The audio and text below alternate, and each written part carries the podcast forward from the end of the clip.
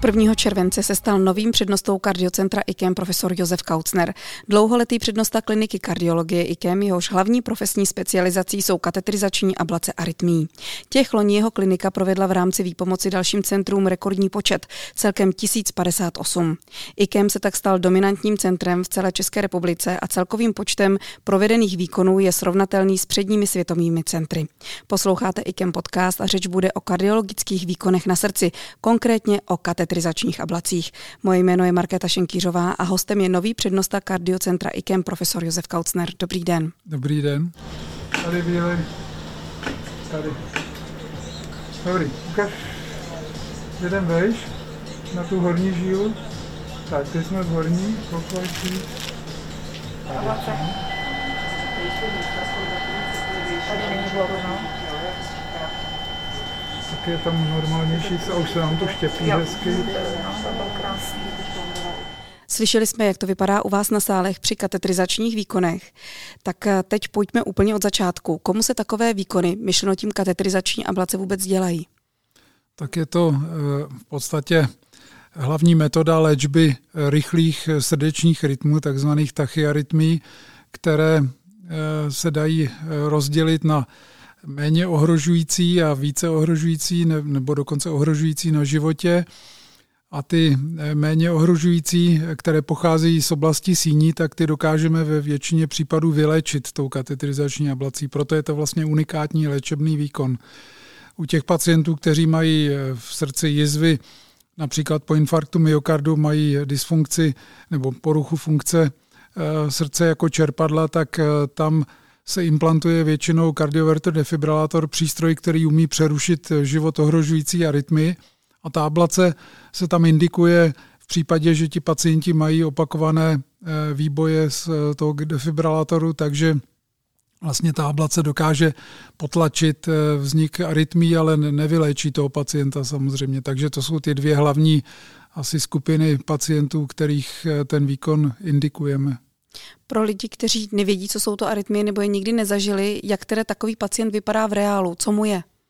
Tak arytmie jsou veškeré poruchy srdečního rytmu. Srdce je vlastně poháněno eh, elektrickými impulzy, které si samo tvoří a ty se rozvádějí eh, po srdci takovou důmyslnou soustavou převodního systému a pokud dojde k poruše ve smyslu mínus, že se netvoří ty vzruchy nebo se nepřevádějí, tak ten pacient potřebuje kardiostimulátor. To jsou takzvané bradyarytmie nebo bradykardie.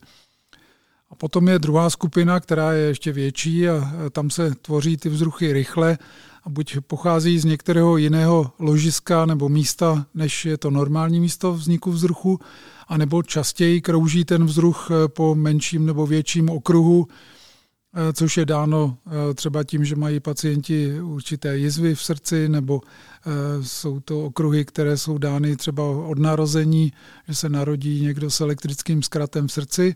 A potom vznikají rychlé rytmy, takzvané tachyarytmie, a ty jsou hlavně léčitelné tedy tou katetrizační ablací.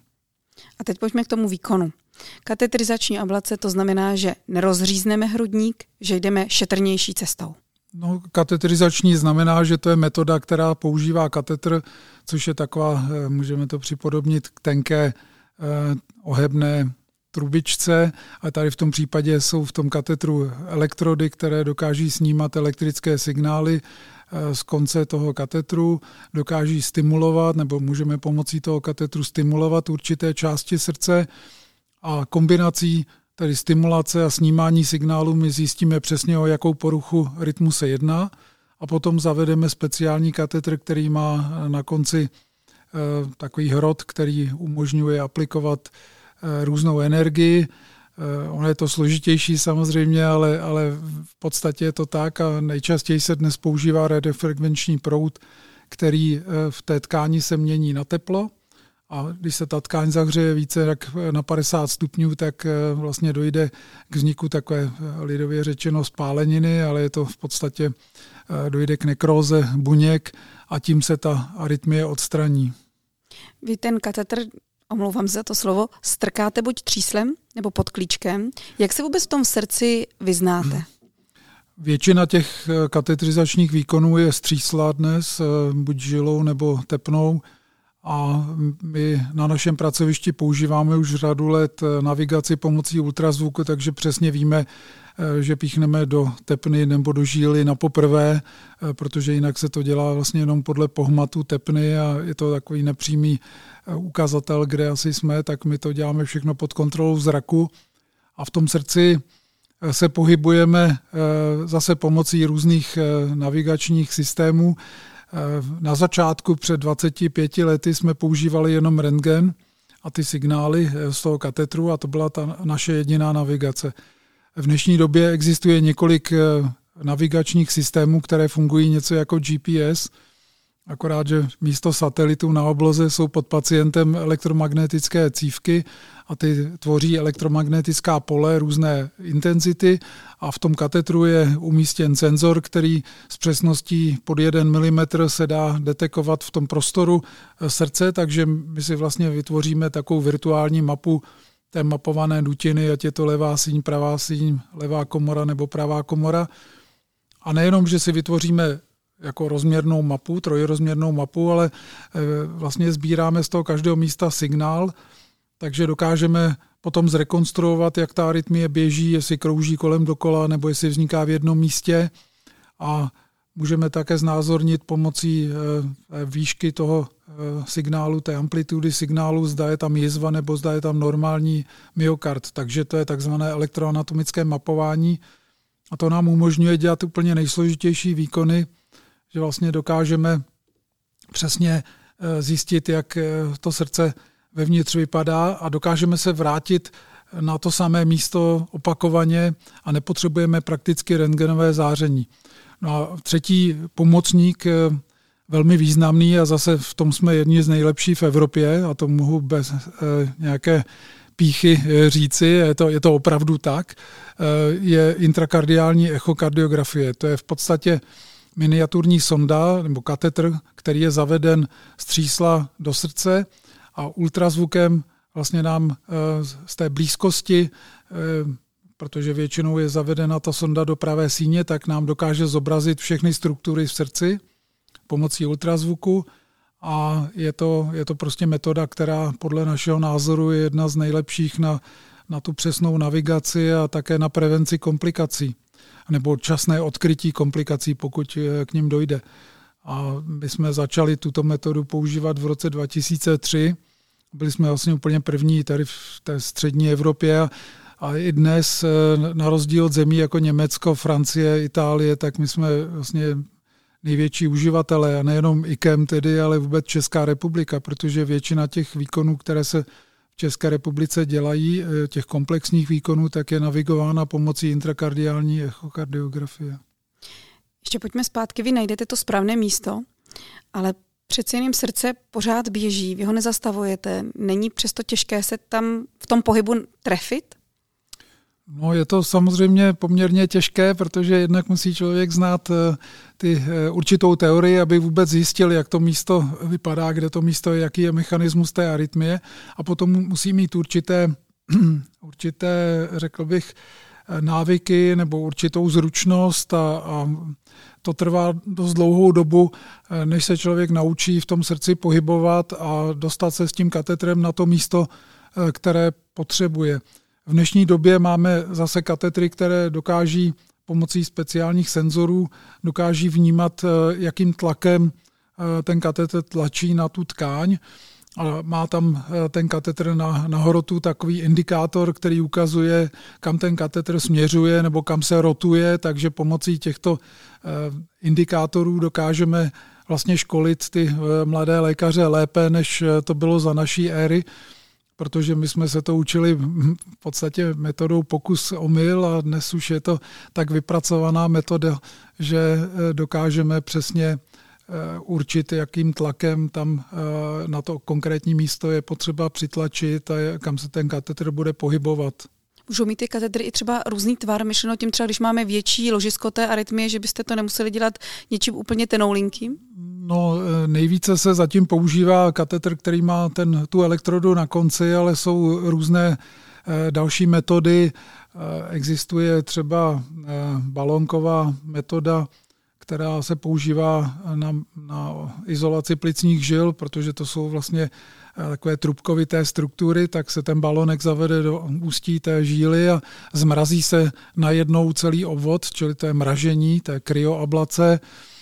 Existují metody, které používají laser, Zase je to balonek, který se zavede do ústí plicní žíly a potom laserový paprsek kolem dokola tu plicní žílu objede a odizoluje tu tkáň. Jsou eh, balónky, které eh, se zahřívají a vlastně odizolují ty plicní žíly eh, zahřátím. A v poslední době zkoušíme u nás a v nemocnici na Homolce a ještě několik málo center na světě. A v podstatě s tou jednou technologií jsme pouhá dvě centra na světě v současné době, tak zkoušíme takzvanou elektroporaci, což je metoda, která není založena na zahřátí tkáně nebo na mražení tkáně, ale je to v podstatě eh, metoda, která používá elektrický proud v takových krátkých pulzech, které vytvoří v buňkách pory a ty buňky zahynou, aniž se zahřejí eh, nebo zmrazí nebo pomocí laseru eh, ovlivní.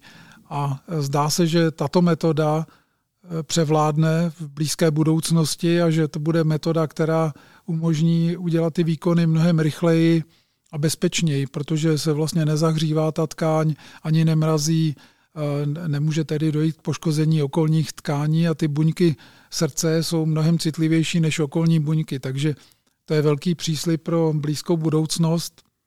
Myslím si, že za pět let se bude dělat i poměrně složitý výkon Eh, mnohem jednodušeji a rychleji, že to bude trvat místo několika hodin, třeba půl hodiny nebo hodinu eh, pomocí té elektroporace.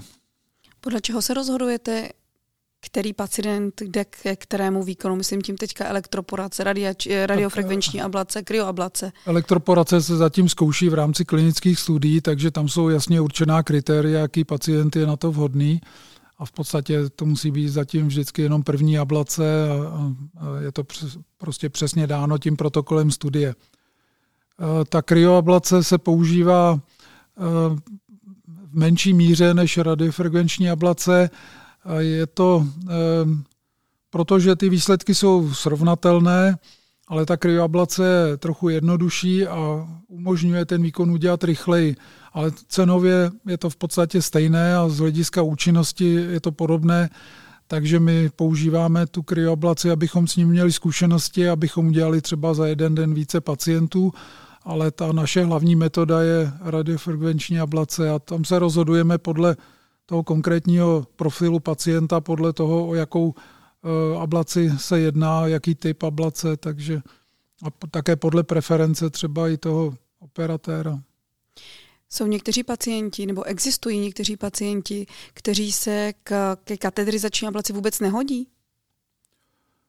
Tak eh, samozřejmě je vždycky potřeba, jako u každé léčebné metody, eh, se dívat na toho pacienta komplexně. Jsou pacienti, kteří třeba nemají vůbec žádné obtíže z té arytmie a ta arytmie se nemusí léčit za každou cenu nebo jsou pacienti, kteří naopak eh, mají tolik komplikací a tolik eh, dalších chorob, že v podstatě ten výkon by byl zbytečný, takže my se vždycky řídíme tím konkrétním stavem toho pacienta a nejenom tou arytmí, kterou bychom mohli ovlivnit, anebo věkem a podobně. Je vždycky důležité prostě vzít do úvahy celý ten profil toho pacienta, konkrétní arytmy a stupeň obtíží a podobně a na základě toho se rozhodneme.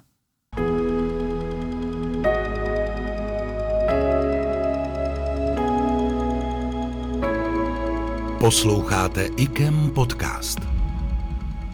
Když podstoupíme v IKEMu katetrizační ablaci pro arytmie, může se člověk nebo pacient u vás na sále objevit znovu pro ten samý problém?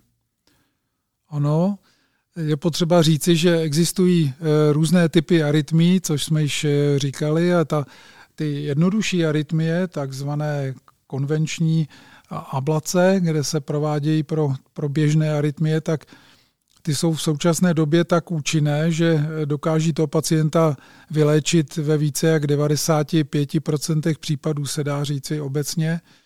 A jenom výjimečně dojde k recidivě té arytmie, protože se ty buňky, které byly poškozeny, tak, tak tam přežijí a prostě se může ta arytmie vrátit. A nebo je to úplně jiná arytmie. To je také možné, že jeden pacient může mít různé typy arytmie, takže se může objevit na tom sále znova, protože má jinou arytmii.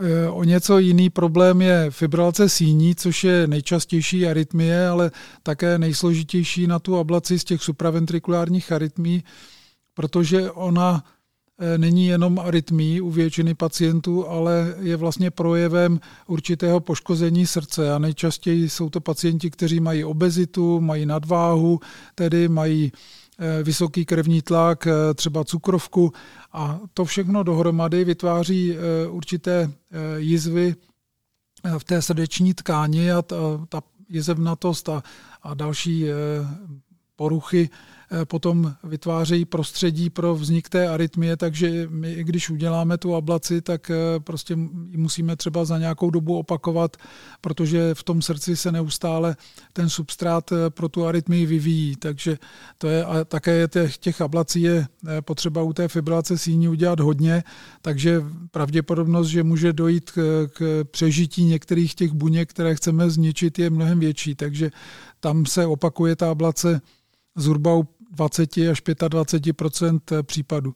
A pak jsou pacienti s komorovými arytmiemi, například po infarktu myokardu nebo u kardiomyopatie a tam někdy je ta jizva tak rozsáhlá, že to vyžaduje, že se to nedá udělat prakticky eh, na jedno sezení eh, ten výkon a je potřeba někdy udělat eh, ten výkon ve více etapách anebo eh, při recidivě arytmii, protože zase dochází k dalšímu jizvení té tkáně, takže někdy se ti pacienti objeví na sále po několika letech eh, nebo i po několika někdy měsících nebo týdnech znovu.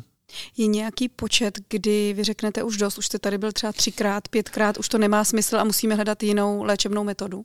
No, záleží spíš než na tom počtu, na, na tom, o jakou arytmii skutečně jde, eh, jaká je pravděpodobnost, že můžeme dalším výkonem eh, tu arytmii ovlivnit, protože kromě katetrizačních ablací máme ještě, nebo kromě té ablace pomocí radiofrekvenčního proudu nebo pomocí kryoablace máme ještě další možnosti. Můžeme aplikovat eh, do té oblasti přes žílu nebo přes tepnu třeba vysoce koncentrovaný alkohol a udělat takzvanou alkoholovou ablaci. Čili těch možností, které my dnes máme, je tolik, že eh, je vlastně nemůžeme ani vyčerpat eh, všechny najednou, protože to ani ne, není potřeba u většiny pacientů, ale můžeme si zvolit eh, potom další metodu a pokud usoudíme, že už nelze nic dělat, tak vždy jde udělat třeba paliativní výkon, že se přeruší vedení mezi síněmi komorami, naimplantuje se kardiostimulátor a ten pacient tu arytmii necítí.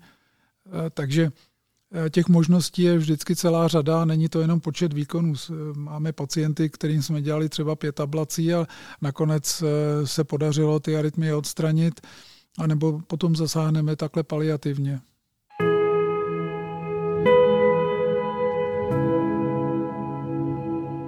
Závěrečné části se pojďme bavit o pacientech, o tom, když člověk prodělá katetrizační ablaci, ať už takovou či makovou. Jaká je vůbec rekonvalescence, nebo doporučujete nějaký rytmus, nějaký pohyb, nepohyb? Zase záleží na tom, o jaký výkon jde. Podobně jako v chirurgii, samozřejmě jiný výkon je kardiochirurgická operace nebo transplantace, jiný výkon je operace appendixu a, a menší výkony Taky u nás máme výkony, které jsou jednoduché, kde v podstatě ten pacient eh, může šetřit eh, to tříslo, kde byly eh, provedeny punkce několik dní a v podstatě jinak není nějak omezen. Pak jsou výkony rozsáhlejší, jako je právě zmiňovaná ablace, fibrilace síní, kde těch aplikací toho radiofrekvenčního proudu nebo kryoablace je poměrně rozsáhlá. Tam je potřeba umožnit tomu srdci, aby se zhojilo takže tam doporučujeme minimálně měsíc eh, necvičit, nezatěžovat se a je to prostě eh, takový výkon složitější.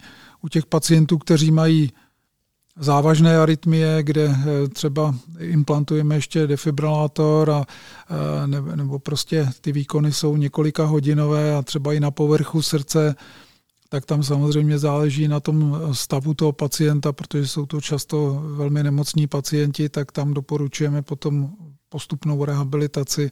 Takže záleží zase případ od případu. Nelze vzít jako výkon, jako ablace a jednotné doporučení. A jak dlouho jsou pacienti hospitalizováni? Zase záleží na, na kontextu. Eh, v podstatě jeden, dva dny u těch složitějších výkonů eh, je to dáno někdy tím stavem pacienta, že to může být delší dobu. Eh, ty některé výkony se dají dělat jako ambulantní výkony a tam zatím máme problém s nasmlouváním u pojišťoven, protože je nějak nestimuluje nic k tomu, aby se to dělalo jako jednodenní výkon, eh, který bude hrazen jako hospitalizace jednodenní. Naopak eh, v USA, ve Velké Británii a v dalších zemích je velký trend dělat i ty složité výkony ambulantně, protože je vlastně levnější pro tu pojišťovnu neplatit tu velkou sumu za tu hospitalizaci a je levnější, když ten pacient eh, bydlí třeba v hotelu vedle nemocnice, protože se tam platí nejenom za ten výkon jako takový, ale i za tu za tu režii té hospitalizace a to u nás myslím, že pořád je zkreslené, takže proto není ten velký tlak, aby ta hospitalizace byla co nejkratší.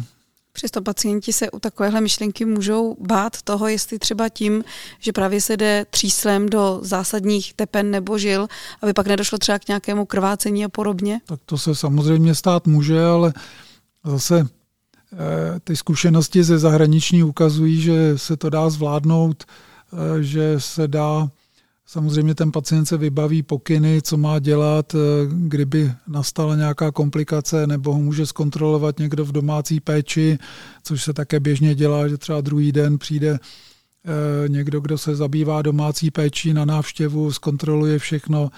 Takže samozřejmě ty trendy jsou takové, že se snažíme zkracovat hospitalizaci a před několika lety jsme na ty větší výkony pacienty hospitalizovali asi minimálně tři dny nebo čtyři dny. Dneska se to zkracuje na dva dny, takže i u nás ten trend je vidět. Tak uvidíme, jestli se zkrátí ještě výrazně, jak vy říkáte. Myslím, že ta elektroporace, elektroporace umožní dělat i ablaci fibrilace síní jako jednodenní výkon. O tom jsem už dnes přesvědčen s tou zkušeností, kterou máme, protože to riziko bude tak nízké, že v podstatě se opravdu omezí na to, že by mohlo dojít ke krvácení z třísla a to se dá zvládnout. Poslední otázka. Pokud by pacienti chtěli podstoupit katetrizační ablaci v IKEM, je nutné na tento výkon chodit do IKEM nebo můžou eh, i v rámci svých třeba spádových nemocnicí. Případně máme mi nějak omezeně dlouhou nebo neomezeně dlouhou čekací dobu na právě tento výkon? V České republice je 25 center, které se zabývají katetrizační ablací a rytmí. Samozřejmě ne všechna centra jsou velkoobjemová a ne všechna centra mají zkušenosti nebo mají i vybavení, aby mohli dělat všechny ablace, tak my máme samozřejmě všechno, protože máme nejdelší historii tady v České republice a máme také velké vybavení a velký počet lékařů, kteří se tím zabývají. Ale každé to centrum má čekací dobu, protože eh, třeba ta eh, ablace, fibrilace síní, tak určitou dobu trvá. Těch výkonů není možné udělat třeba 10 za den a těch pacientů je velké množství, takže každé centrum má waiting list a ty waiting listy se prodloužily s covidovou érou, takže určitě Eh, si nikdo moc nepomůže, když, eh, když se eh, bude snažit přejít do jiného centra, ale je to možné, samozřejmě my nikomu nebráníme, aby se přehlásil někam a my se snažíme nabídnout co největší kvalitu a samozřejmě i spektrum těch výkonů. Takže třeba v oblasti komorových arytmí jsme největší centrum u nás – Léčíme skoro polovinu všech pacientů, kteří mají ty komorové arytmie, zejména při onemocnění srdce, jako je stav po infarktu myokardu. A i v tom měřítku evropském nebo světovém jsme jedno z velkých center, které má dlouholeté zkušenosti s touto léčbou. Takže tam my běžně léčíme pacienty z celé republiky, ale samozřejmě i u těch jednodušších arytmí, když se na nás někdo obrátí, tak mu vyjdem vstříc pokud je to možné samozřejmě, nebo pokud je ochoten třeba i čekat nějakou dobu. Říká nový přednosta kardiocentra IKEM pan profesor Josef Kaucner. Díky moc, že jste přišel do podcastu IKEM. Naschledanou. Naschledanou.